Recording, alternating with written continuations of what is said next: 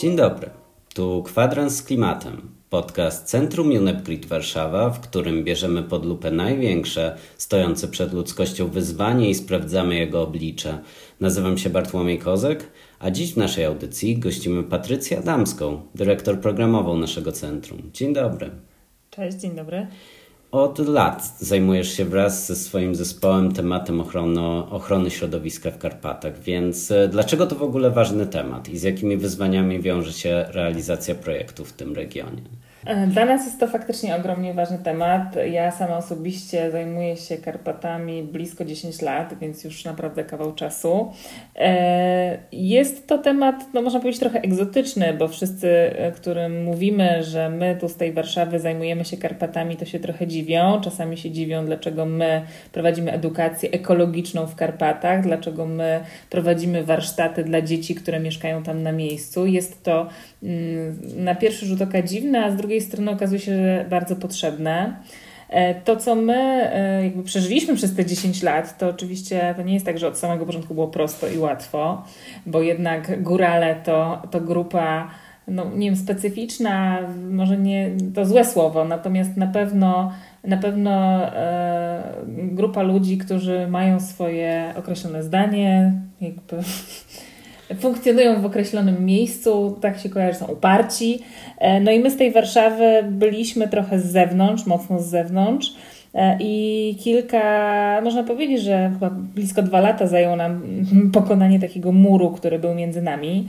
E, w tej chwili jesteśmy już traktowane jak swoje, można powiedzieć. Mówią nawet o nas gaździny z Warszawy, więc to chyba świadczy o tej akceptacji tego, że jesteśmy traktowani jako osoby, które faktycznie myślą o tym terenie i chcą zrobić tam dużo dobrego, a nie zaszkodzić.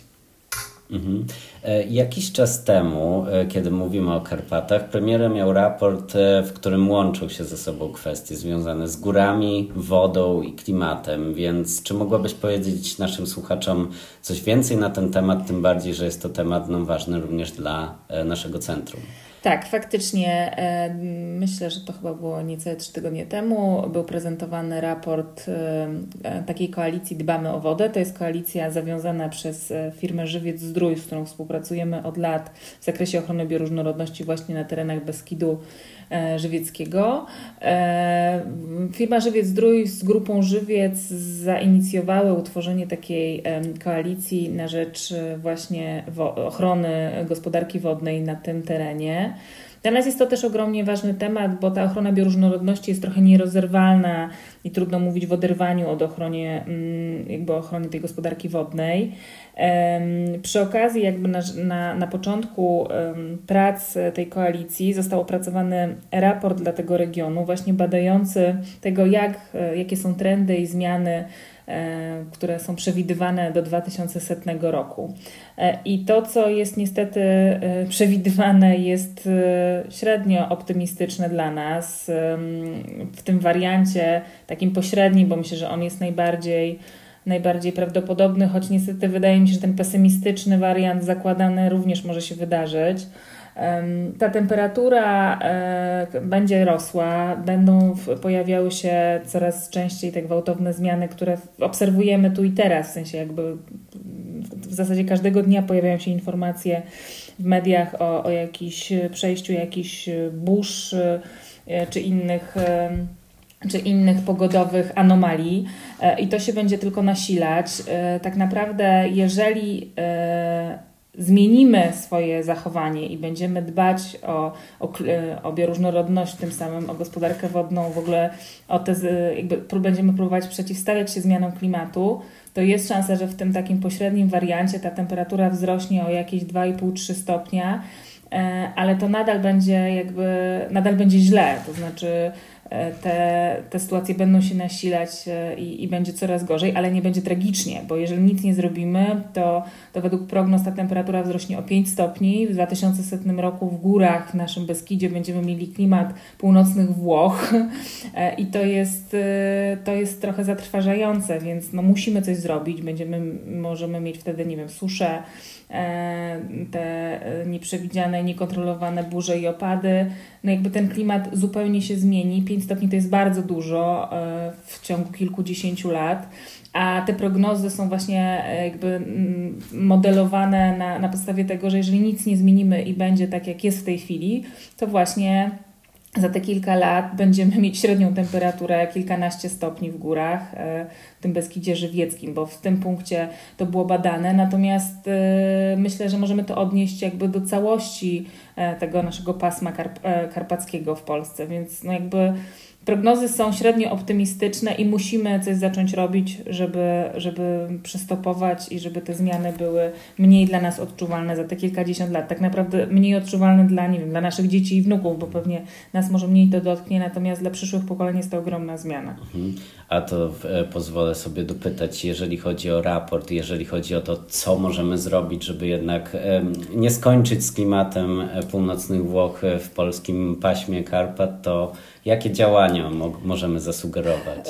Znaczy na, na pewno jakby ważne jest myślenie o ochronie różnorodności biologicznej tych zasobów wodnych. Ogromnie ważna jest edukacja, czyli mówimy tutaj E, o edukacji dzieci i młodzieży, ale też dorosłych, bo to wcale nie jest tak, że potrzebujemy edukować tylko dzieci, a dorośli wszystko wiedzą. Na pewno e, jakby w ogóle patrzenie na tą małą i dużą retencję, zagospodarowanie w ogóle wody, dbanie o, o utrzymanie jej w tym obiegu, a nie wytracanie jej, to jest ogromne wyzwanie i dla firm, które, które jakby tam funkcjonują, i dla ludzi, dla każdego gospodarstwa, bo chociażby, nie wiem, zbieranie deszczówki już może być jakąś, no jakby wiadomo, że kroplą w morzu potrzeb, ale jednak kroplą i myślę, że to, to są takie rzeczy, które, które możemy robić na, na własnym podwórku, tak, tak zwanym. Mhm.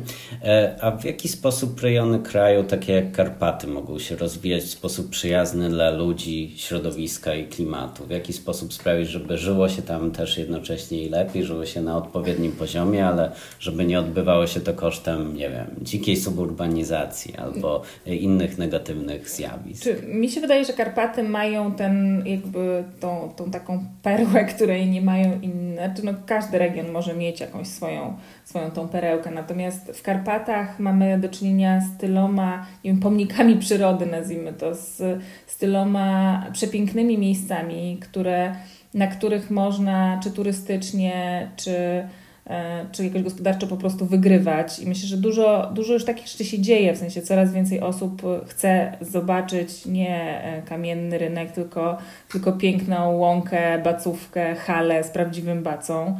E, I myślę, że w to powinniśmy inwestować. To takie nasze dziedzictwo niematerialne, dziedzictwo przyrodnicze, którego w Karpatach po prostu, którego w Karpatach aż kipi na każdym kroku. E, to jest, e, wydaje mi się, pomysł dla tego regionu. Zresztą no, turystyka jakby jest nieod, nieodzownym elementem Karpat. Natomiast no, jakby jest jeszcze bardzo dużo miejsc, prze, prze, przekierowanie tego, tego ruchu turystycznego z tego zakorkowanego Zakopanego. Dzisiaj nawet jadąc tu na spotkanie słyszałam po prostu o dramatyczne wypowiedzi kierowcy, którzy mówią, że Zakopane całe stoi, no bo jeżeli pada deszcz nie można iść w górę, to tam się nie można ruszyć. I to nie jest już tak, że na dwóch głównych ulicach, tylko na wszystkich ulicach dookoła przejechanie dwóch kilometrów zajmuje 40 minut. Więc to jest dramat, a, a naprawdę niedaleko obok Zakopanego w każdą stronę kilkadziesiąt kilometrów można spotkać piękne miejsca, które są jeszcze turystycznie nieodkryte i na których naprawdę jak jakby myślę, że ten region może, może dużo, dużo zyskiwać. Więc no to ta turystyka, myślę, że bez tego się nie da, e, jakby ten region się będzie turystycznie rozwijał i jakby ważne jest to, żeby się rozwijał rozsądnie, żeby planowane nowe inwestycje były rozsądne w poszanowaniu dla przyrody, żeby właśnie uwzględniały, no nie wiem, czy korytarze, czy, e, czy, czy w ogóle jakby rezerwaty, których jest nam bardzo dużo. No jakby musimy patrzeć na te dziedzictwo przyrodnicze i po, jakby próbować się w nie wkomponowywać i jakby wykorzystywać je, a nie je niszczyć, bo bo jak będziemy je niszczyć, to za chwilę ten region będzie mało atrakcyjny i, i niefajny. Mhm. A jak w te działania właśnie rozwojowe mogłabyś wpisać te działania realizowane od lat e, w ramach projektów karpackich? E, znaczy na pewno jakby kwestie zachowania tej bioróżnorodności, o które my dbamy od lat, czyli głównie wsparcie tradycyjnej gospodarki pasterskiej na halach, e, to jest to właśnie zachowanie tego dziedzictwa. Ludzie przyjeżdżają i chcą prawdy, chcą poznawać, jakby sięgać do tradycji, chcą nie chcą oscypka kupionego, zrobionego w,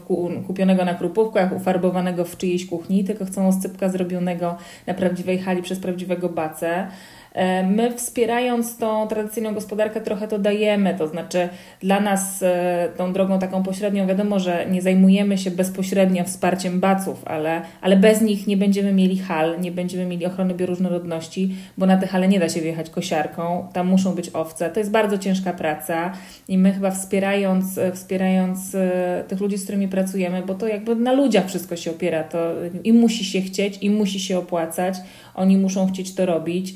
E, a wiadomo, że przekonać kogoś, żeby żył z bacowania nie jest łatwo. Po prostu on ma też swoje, nie wiem, bacowie mają swoje rodziny, muszą je utrzymać, muszą mieć domy, no, muszą mieć z czego żyć, więc to wszystko musi się opłacać, dlatego też my w te kwestie tej ekonomiki też trochę wchodzimy, bo to jest tylko tak naprawdę jedyna droga, żeby przekonać tych ludzi, żeby chcieli być, uprawiać tą ziemię w sposób tradycyjny i robić to, co, co robili ich przodkowie, bo wiadomo, że w dzisiejszych czasach jest dużo nęcących różnych innych pomysłów na życie, a praca bacy jest bardzo, bardzo ciężka i, i niewiele młodych ludzi decyduje się, żeby zostać i utrzymywać um, tą tradycję nie wiem, rodzinną, często przekazywaną z pokolenia na pokolenie. Więc to jest takie wyzwanie nasze, że z jednej strony chcemy chronić przyrodę i to jest dla nas jakby priorytet i cel numer jeden, natomiast nie uda nam się to e, bez współpracy z ludźmi, bo jakby no nie jesteśmy w stanie sami zrobić zabiegów na tych halach. Musimy mieć tam ludzi, oni muszą chcieć i im się musi opłacać.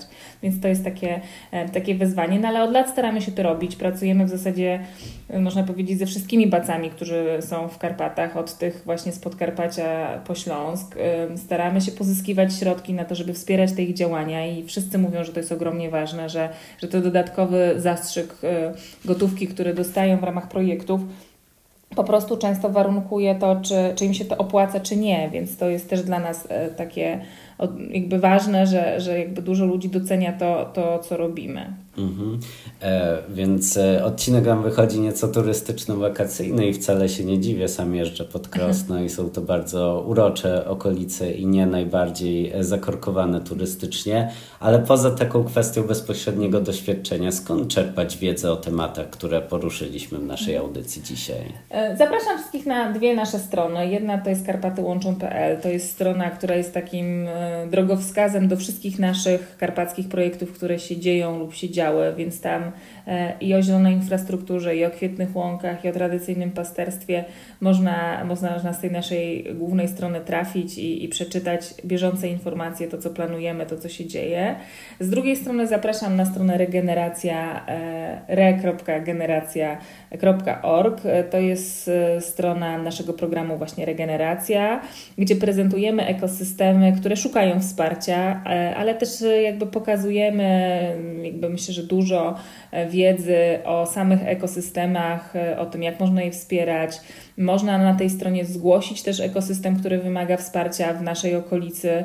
E, więc, więc zachęcam do odwiedzenia, że tak powiem, obydwu niezależnie stron, bo, bo przekazują inne treści, a obie są, są ciekawe. Super, bardzo dziękuję za ten głos. E, w kwadransie z klimatem w podcaście Centrum Jonep Grid Warszawa gościła Patrycja Adamska, dyrektor programowa naszego centrum. Jeśli chcecie słuchać więcej podobnych rozmów, e, zapraszamy do śledzenia naszej audycji w najpopularniejszych serwisach podcastowych. Przy mikrofonie Bartłomiej Kozek. Do usłyszenia w kolejnym odcinku.